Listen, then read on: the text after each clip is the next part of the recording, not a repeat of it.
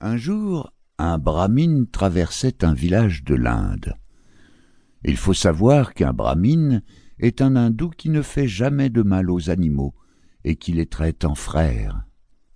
Donc, un jour que le brahmine traversait un village, lorsqu'il vit sur le bord de la route une grande cage de bambou, et dans cette cage, il y avait un énorme tigre que les villageois avaient pris dans un piège et enfermé là pour le vendre à une ménagerie, parce qu'il leur mangeait tous leurs moutons.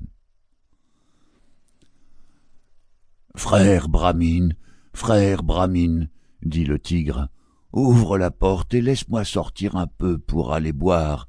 J'ai tellement soif, et il n'y a pas d'eau dans ma cage. Mais, frère tigre, dit le Bramine, si j'ouvre la porte, tu me sauteras dessus et tu me mangeras. Que vas-tu penser là? demanda le tigre. Jamais de la vie je ne voudrais faire pareille chose. Fais-moi sortir juste une petite minute pour chercher une goutte d'eau, frère Bramine. Le Bramine ouvrit la porte de la cage et laissa sortir le tigre, mais dès que celui-ci fut dehors, il sauta sur le brahmine pour le manger. Frère tigre, dit le pauvre brahmine, tu m'as promis de ne pas me manger. Ce que tu fais là n'est ni honnête ni juste. Au contraire, c'est tout à fait honnête et juste, dit le tigre. Et quand même ce serait autrement. Ça m'est égal, je vais te manger. Mais le brahmine supplia tellement le tigre que celui-ci finit par consentir à attendre jusqu'à ce qu'il eusse consulté les cinq premières personnes qu'il rencontrerait. La première chose qu'ils virent sur le bord du chemin fut un grand figuier bagnant. Frère Bagnan, dit le brahmine, est-il juste et honnête que le tigre veuille me manger après que je l'ai fait sortir de sa cage.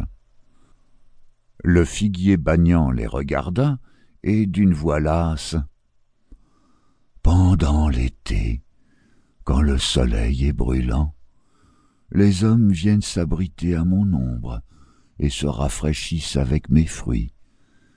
Mais quand le soir vient et qu'ils sont reposés, ils cassent mes branches et éparpillent mes feuilles. L'homme est une race ingrate, que le tigre mange le brahmine. Le tigre sauta sur le brahmine, mais celui-ci cria. Pas encore, pas encore. Nous n'en avons vu qu'un. Il y en a encore quatre à consulter. Un peu plus loin, ils virent un buffle couché en travers du chemin.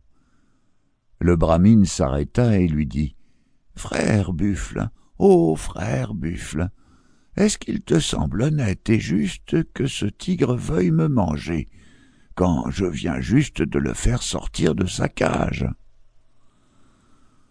Le buffle les regarda et dit d'une voix basse et profonde Quand j'étais jeune et fort, mon maître me faisait travailler dur, et je le servais bien. Je portais de lourds fardeaux, et je traînais de grandes charrettes. Maintenant que je